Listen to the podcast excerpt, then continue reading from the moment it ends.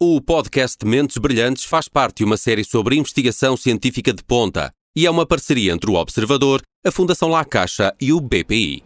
O cancro do pulmão é a principal causa de morte por doença oncológica. Representa quase 20% das mortes por cancro em Portugal. É por isso um dos maiores desafios da investigação em saúde.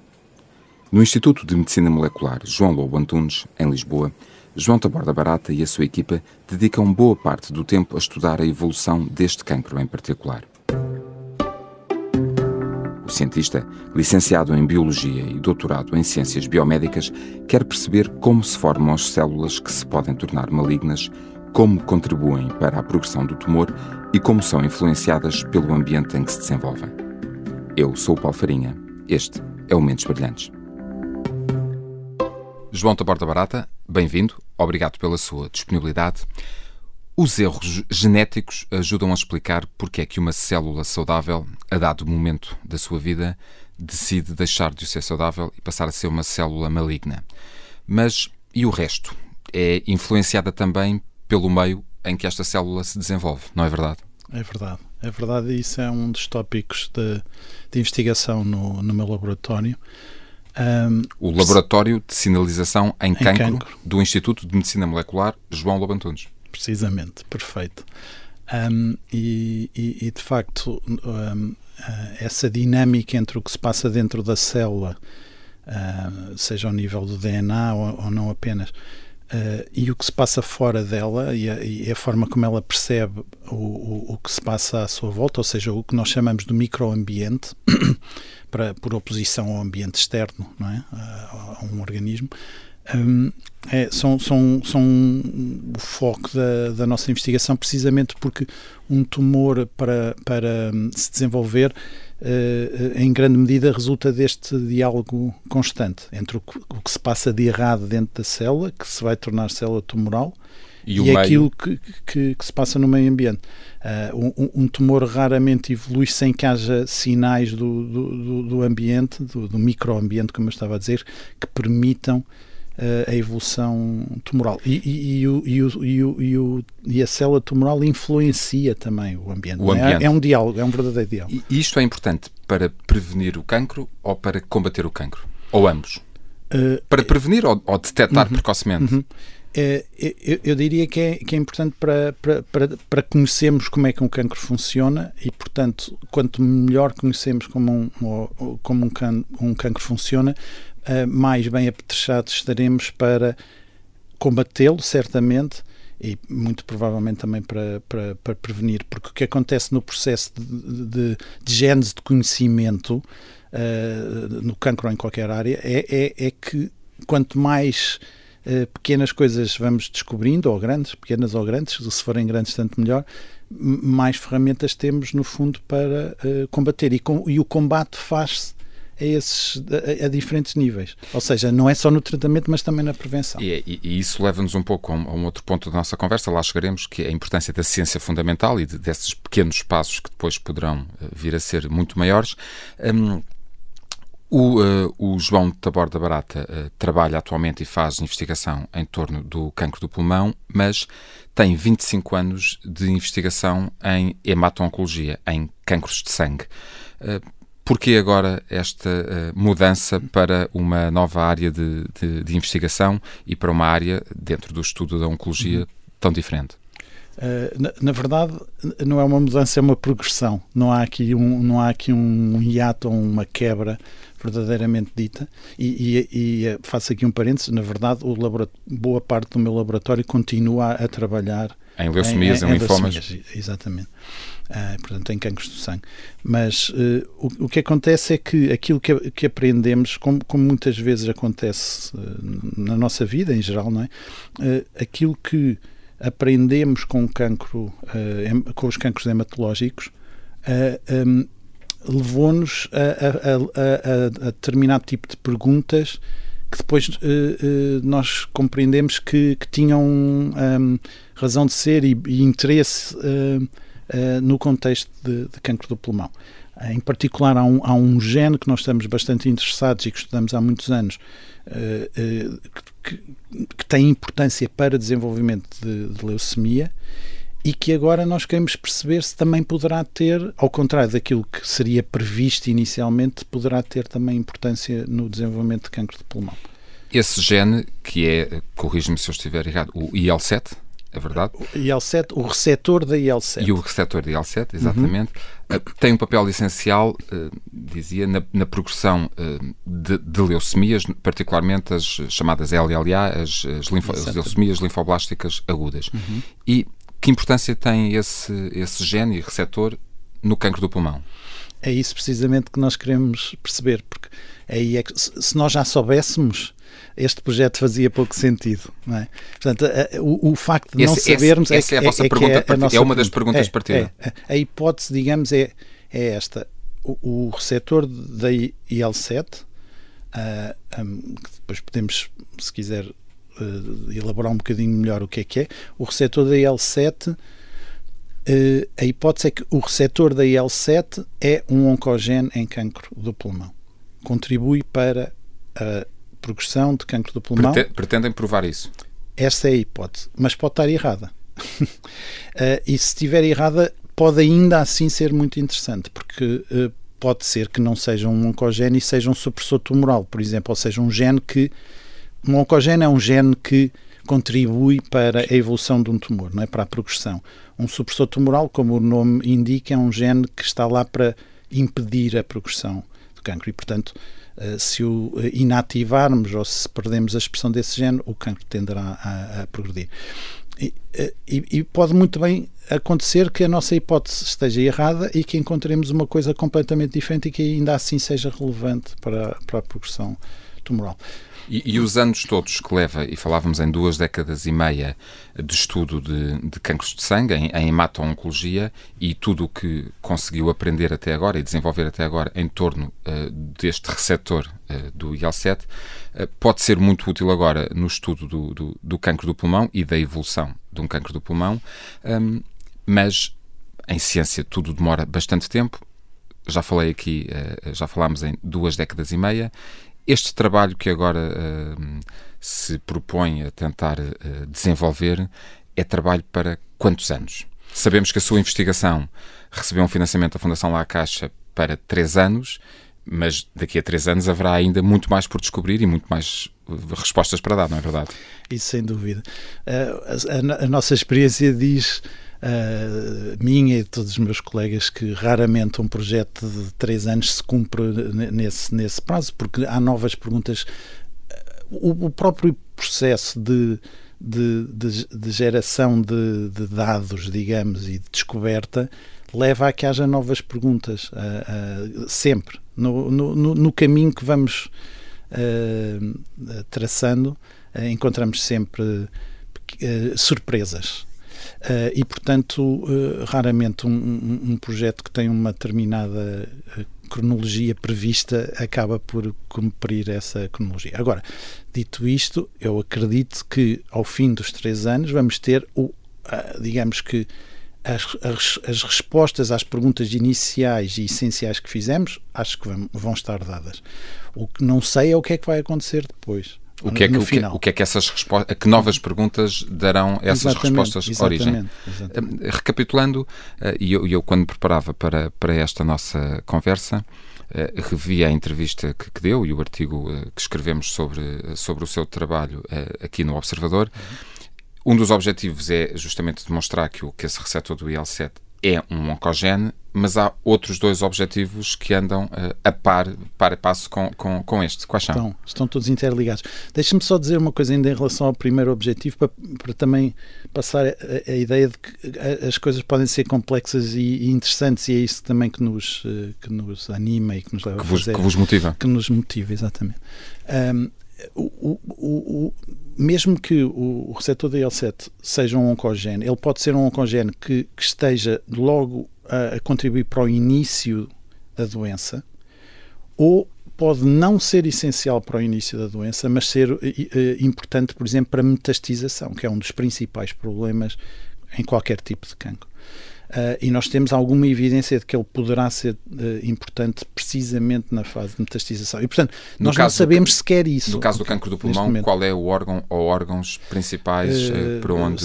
São vários, mas o, o cancro do pulmão, por exemplo, um dos, um dos principais problemas é a metastização para o cérebro, ou para o sistema nervoso central, que, que, que depois constitui um desafio, um desafio bastante grande. Um, mas, uh, mas respondendo à sua pergunta e não derivando de novo, uh, eh, um, os, os, outros dois objetivos.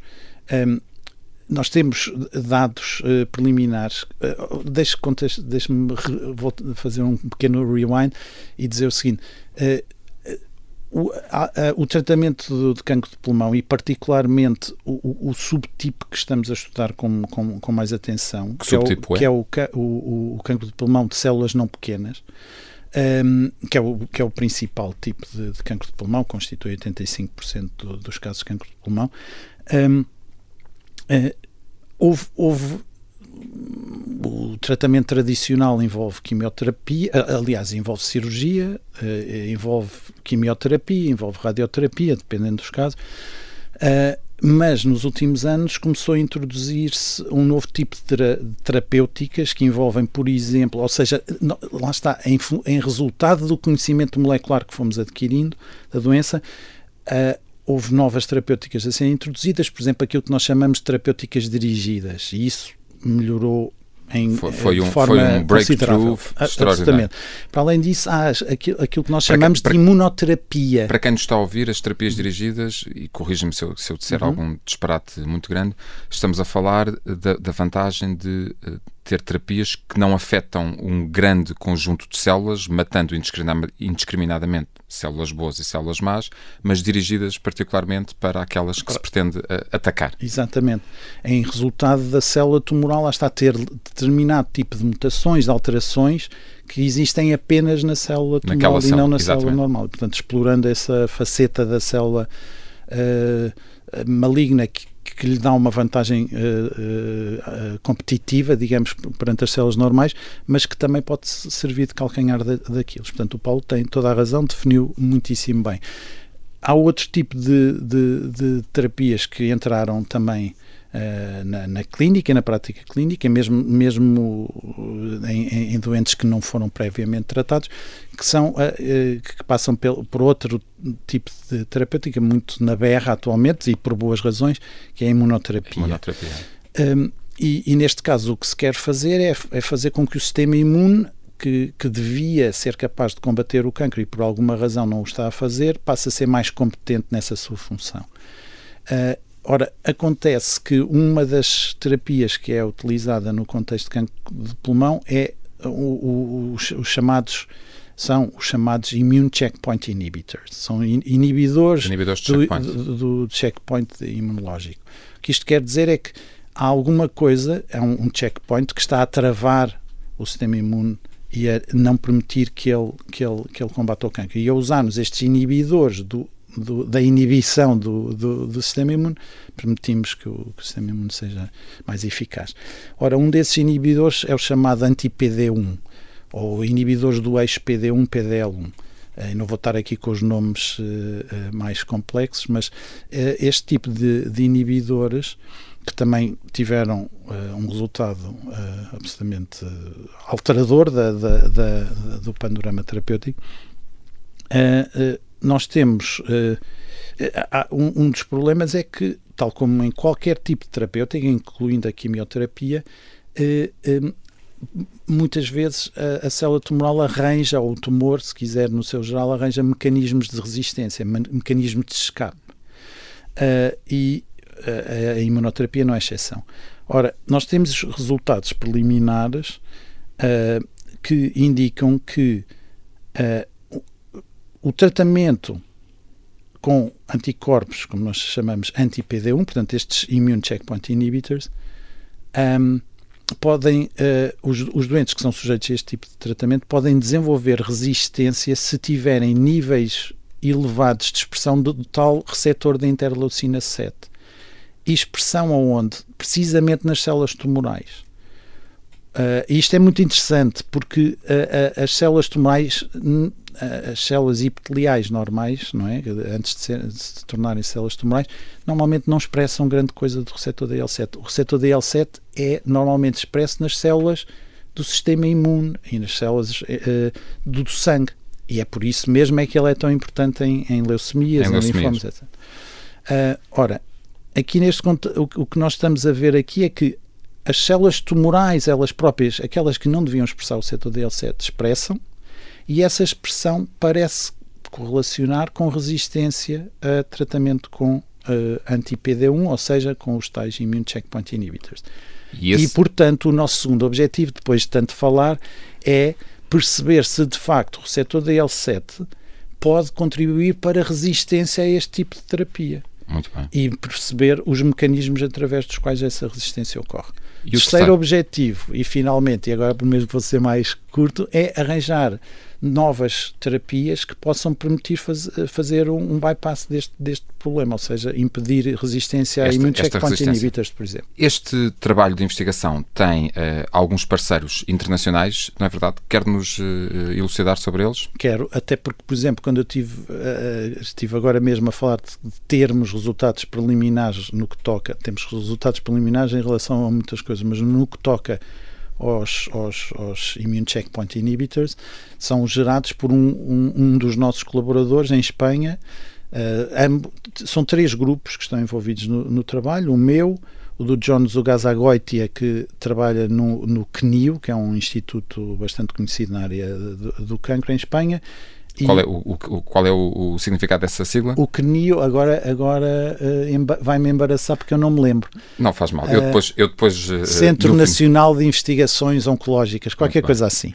Mas provavelmente estou errado. E, e, tem que ser com sotaque espanhol. uh, mas é, é, eu, eu, é, tão conhecido pela sigla claro, que agora claro. pôs-me esta questão e, e, de facto não, não, não, não me recordo. Não E o outro parceiro? o outro parceiro trabalha num hospital não muito longe, também em Madrid, que é o, o Hospital 12 de Outubro. Agora, agora, com, agora com sotaque, provavelmente errado, mas de qualquer forma com sotaque. Uh, e, e, portanto, temos esta componente, uh, uh, temos um equilíbrio de investigação básica, investigação mais clínica, que, que é o, peço desculpa, que é um, um bocado a, mais-valia do, do, do projeto desta, e da interação, porque, porque é de facto sinergético. Um, não, não queria, não queria deixá-lo ir embora sem lhe colocar, sem lhe colocar esta questão. Um, sei que é um, investigador, mas há aí uma segunda, uma segunda área de, de investigação também uh, que lhe consome muitas, muitas horas do, do, da sua vida, que é a música. É também músico dos Tricycles. Um, uh, ah, pianista e guitarrista, certo? Estou sim, correto. Sim. Um, a música ajuda à investigação, portanto, e um, um, cérebro de um investigador que algumas horas por dia está dedicado à música, à composição e, a, enfim, a uma outra área de investigação como é esta, um, acaba por eh, beneficiar também a investigação fundamental que faz em, em ciências biomédicas? Eu talvez possa responder à sua pergunta dizendo o seguinte: todos os membros da banda são, são cientistas. Portanto, acho que isso é capaz de, de, de responder à, à, sua pergunta, mais do que eu estar aqui a elaborar muito sobre, sobre o tema. São, são todos uh, colegas seus do IMM também? Sim, aliás, na origem, porque agora infelizmente tivemos que trocar de baixista um, um, dos, um, dos, um dos rapazes na altura do Covid perdeu um bocadinho do. E, portanto, do mas, mas uh, saiu um cientista, entrou outro cientista? Entrou, não, entrou alguém que não tem nada a, a, ver com ciência, a não ser o facto de ser casado com uma cientista. Pronto, já, já, é uma, já é uma ligação. Um, João Taborda Barata, quero agradecer a sua disponibilidade por partilhar com os ouvintes da, da Rádio Observador um, parte da sua investigação. Uh, Desejo-lhe uh, muito, muitas felicidades e, eh, e, muita sorte na continuação dos, dos seus trabalhos, a si e aos seus parceiros internacionais. Muito obrigado. Muito obrigado, foi um prazer. João Taborda Barata recebeu um milhão de euros da Fundação La Caixa para ajudar a financiar o trabalho que está a desenvolver sobre o cancro do pulmão. Parece muito dinheiro, mas dificilmente chegará para responder a todas as perguntas a que esta investigação pode dar origem. Haverá novas questões, novas hipóteses, novas descobertas. E isto só podem ser boas notícias. Eu sou o Paulo Farinha. Este foi o Mentes Brilhantes. O podcast Mentes Brilhantes faz parte de uma série sobre investigação científica de ponta e é uma parceria entre o Observador, a Fundação La Caixa e o BPI.